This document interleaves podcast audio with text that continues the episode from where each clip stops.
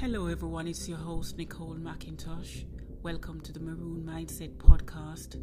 Today's episode is called Don't Be Shocked. It's a poem that I've written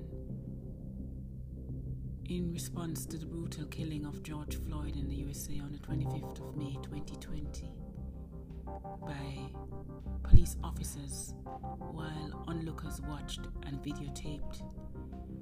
Brutal killing has shocked the world. Well, not everyone in the world.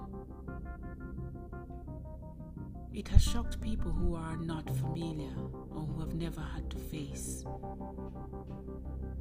the life of a black man, woman, or child. And so this poem is in solidarity with my brothers and sisters, and also to hold a mirror up to my brothers and sisters of a lighter hue. It is intended to challenge, it is intended to be uncomfortable truths.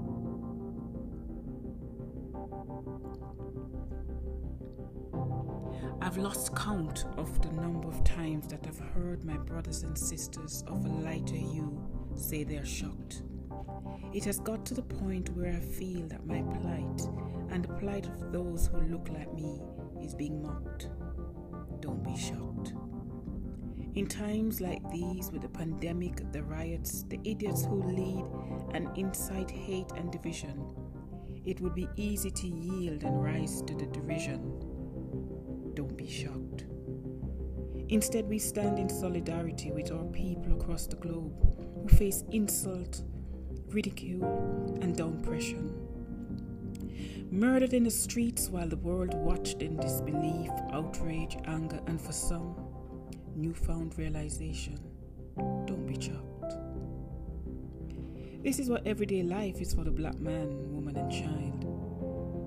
And we're expected to accept it with an apologetic smile. No, don't be shocked. Be downright and unapologetically outraged.